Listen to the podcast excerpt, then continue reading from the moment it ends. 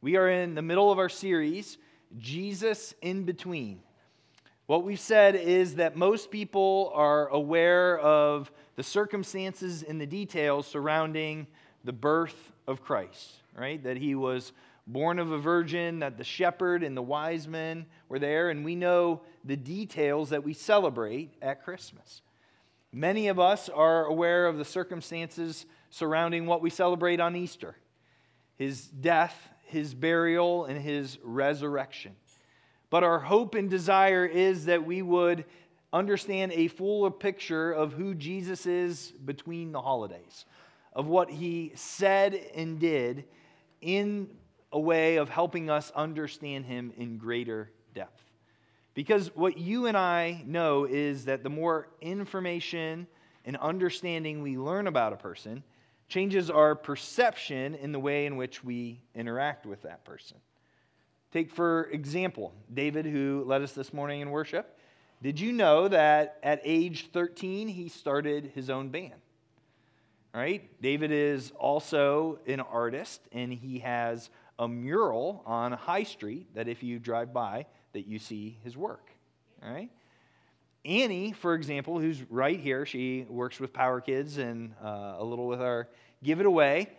At uh, she spent a week performing on Broadway, right?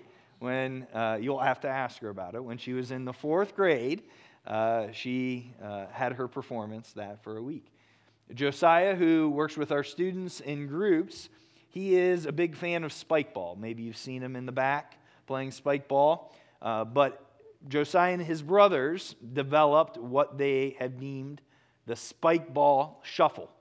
So as they get ready to engage in spike ball, they have this routine and dance that kind of gets them in the mindset for spike ball. You'll have to ask them to do that for you, or just choose to follow them on Instagram. That's how I saw the spike ball shuffle.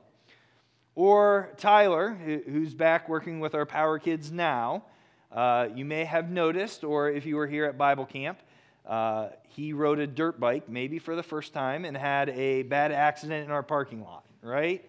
If you're looking forward to Annex, I'd, I'd invite you uh, here this summer in July to join us for that, right?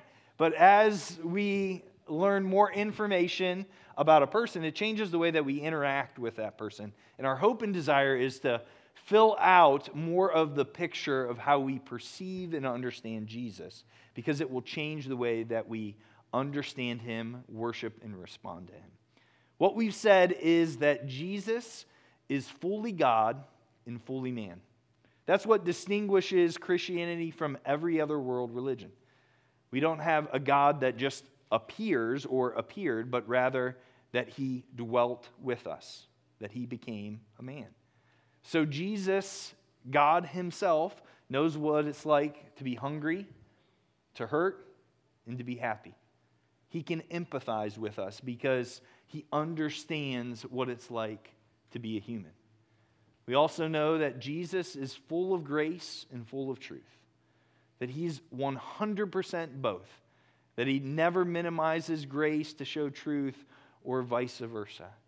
And so, the story, the passage that we're going to take a look today, we see a claim to Jesus' divinity, but an invitation to his grace while a stark realization of truth. I'd like for you to turn to John chapter 10. You can follow along in the Bibles that you may have in the seats or on the screen.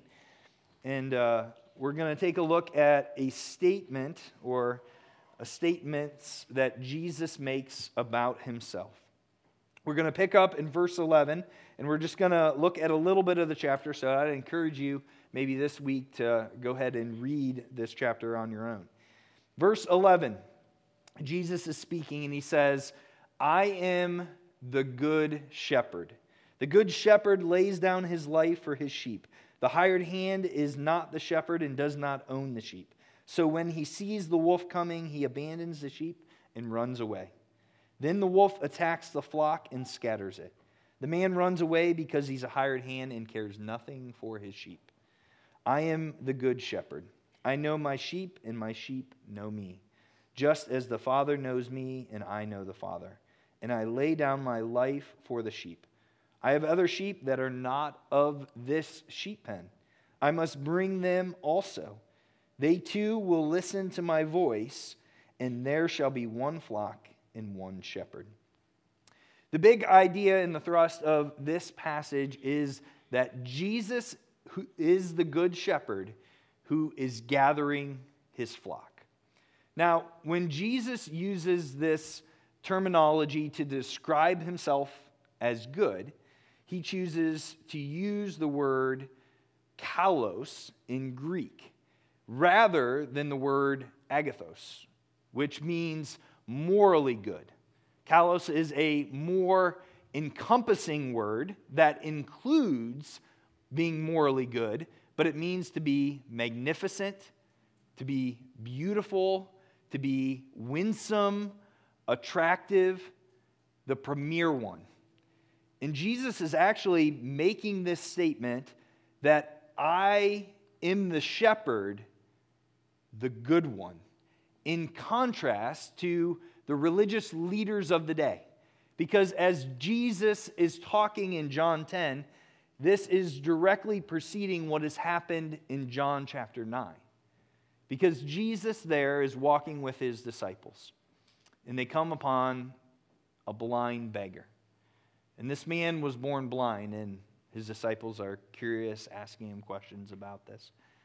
And Jesus says, This man was born blind not because of some sin he or his parents committed, rather, so that a miracle could be done.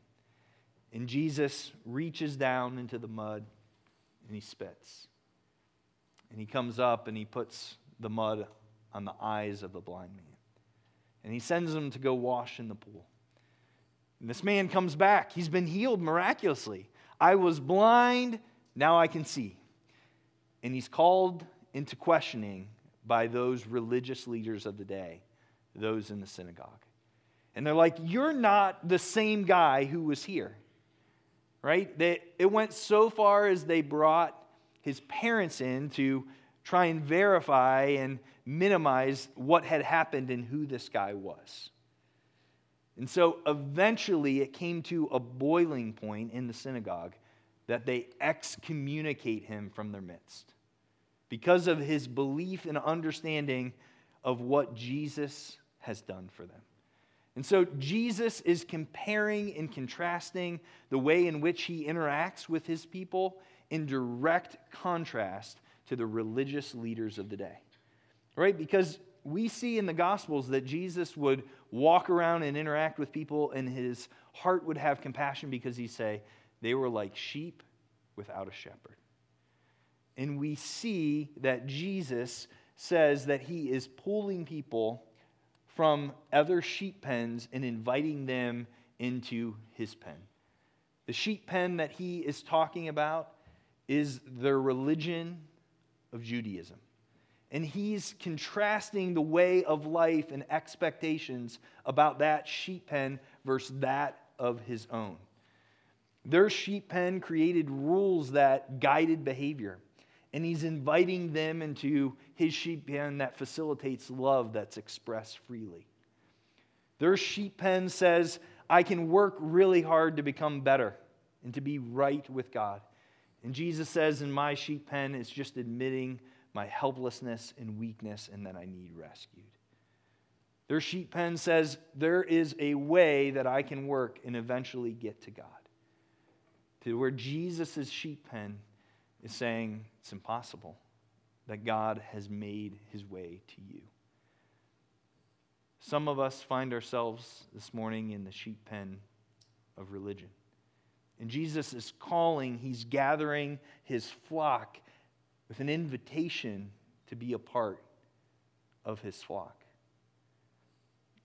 It says that in John chapter 10, Jesus has other sheep pens that he is going to visit and call people from, mainly the Gentile nations. And some of us today find ourselves in the sheep pen of chasing satisfaction and maximizing independence. That we live our life on earth trying to uh, achieve or uh, have as much enjoyment that life can bring. Some of us find ourselves trapped in the cheap in the sheep pen of cultural and peer acceptance, that we live our lives based upon what others believe or think about us, that our reputation or their perception is the most important thing.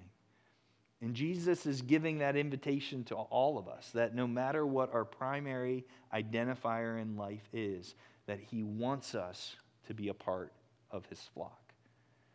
Now, we don't, uh, or not surrounded as much in an agrarian society. And so when we hear this terminology of sheep and a shepherd, it's not as familiar to us. And Jesus is saying in verse 14 that I am the good shepherd, I know my sheep. Right? That Jesus is saying that he knows our sheep likeness. Sheep can become very easily restless and they're also directionless.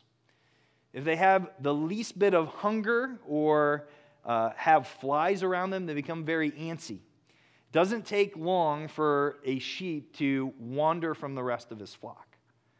Right? A, a sheep is also very weak, susceptible, and vulnerable. Sheep are not known as the most smart or cunning of animals. You've probably never been to someone's farm and seen as you entered on the gatepost this sign posted, Beware of the sheep. Right? They uh, don't strike danger uh, to humans or other animals. You've probably never seen an animal running, running away from a bleeding sheep, right? They are virtually defenseless. Without claws, sharp teeth, speed, or a resounding roar, they are very easy prey. They can't scamper up a tree, camouflage, their color, or even swim. And when they sense danger, they become very timid and they panic right away. Sheep also are notorious creatures of habit, they're extremely stubborn. They will blaze the same trail, they will eat in the same pasture to the point where it brings parasites and disease. Compared to other livestock, they are ones that require more careful handling and more detailed direction than most other livestock. So we see in the Bible that God compares humanity to that of sheep. We see in Isaiah 53, it says, We all, like sheep, have gone astray. Each of us have turned to our own way. So much in the same way that sheep are totally dependent upon their shepherd, we too are fully dependent upon God.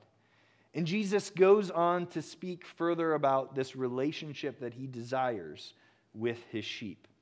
Look with me in verse 3. Says, The gatekeeper opens the gate for him, and the sheep listen to his voice. He calls his own sheep by name and leads them out.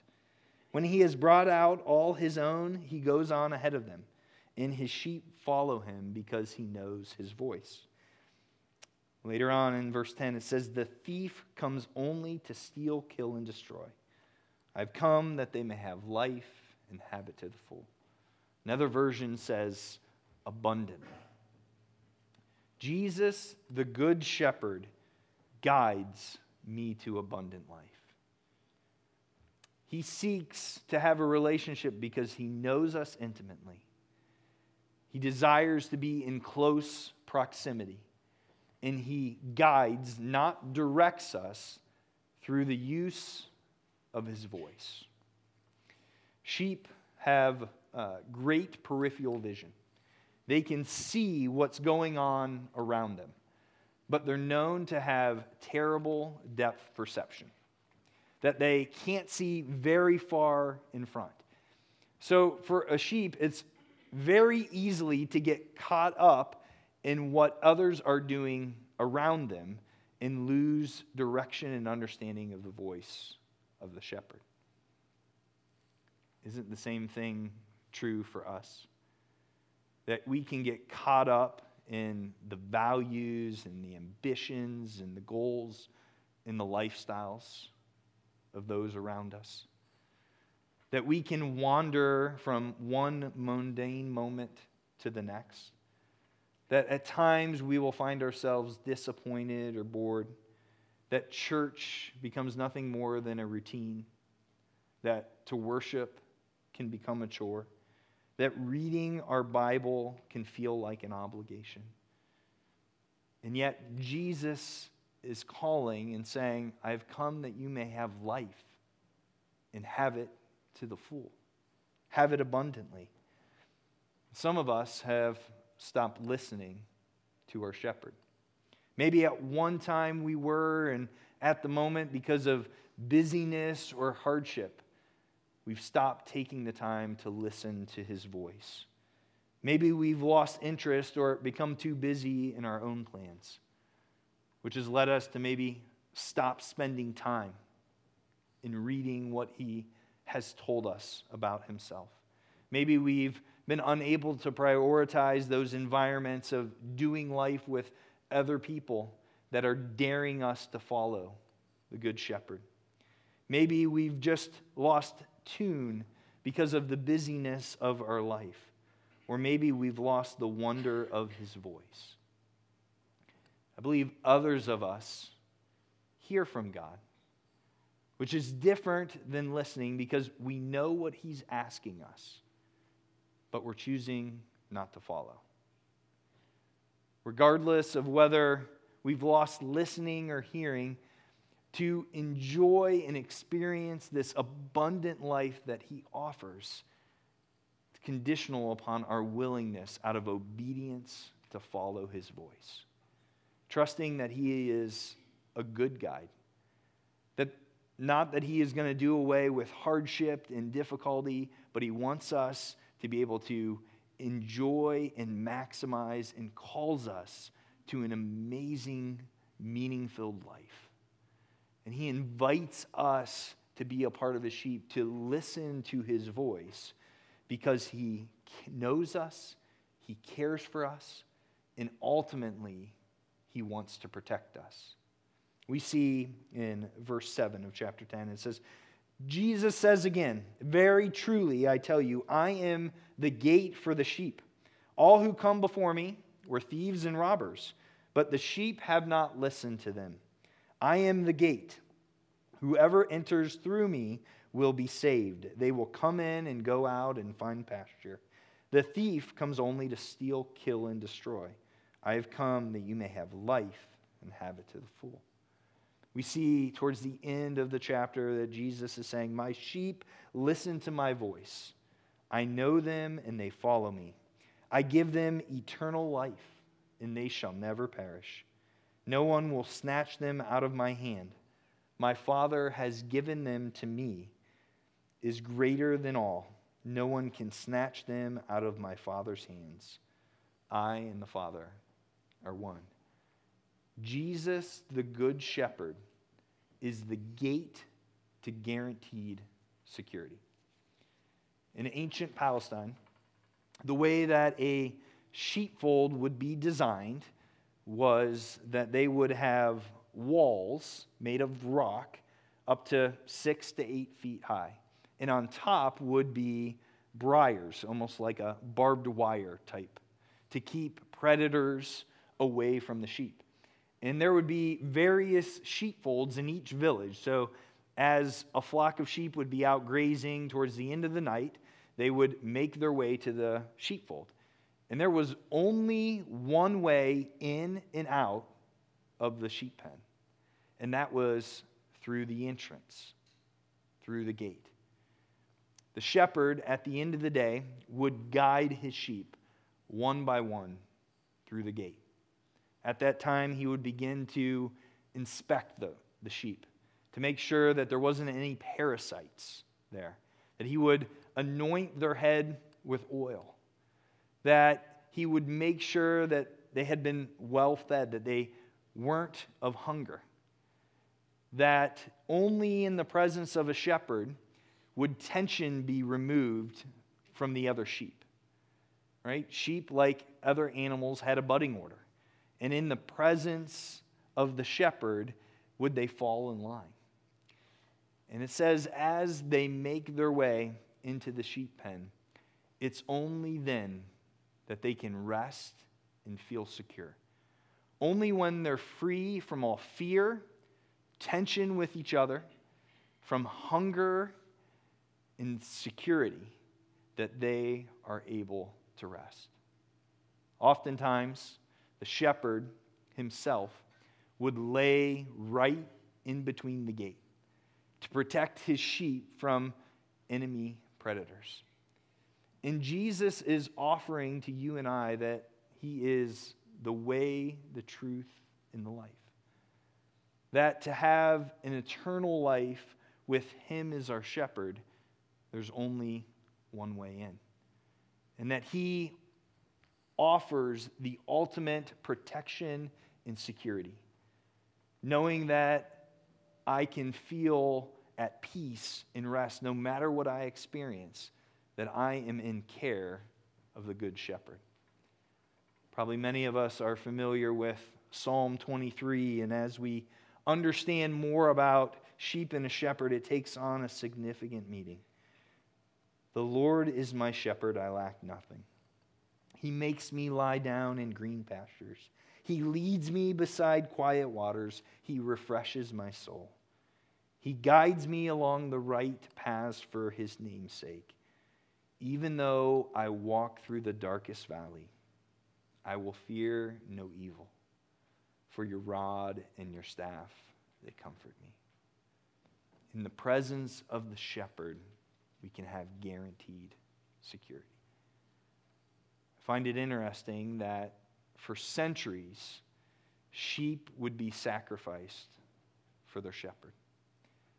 And Jesus comes on the scene and he refers to himself as the great I am. The great I am, who is the good shepherd, who willingly and voluntarily lays down his life for the sheep that Jesus promises to you and I that eternal life is available when we say yes to Jesus as the gate. That an abundant life is possible and available when we say yes to Jesus as our guide. He is the good shepherd. He cares for us, He knows us, He desires to lead us and guide us. He knows our sheep likeness. We don't have to cover that up. But when we recognize our helplessness, we understand the value and treasure that we are before the shepherd. That he deeply loves us and cares for us as his own.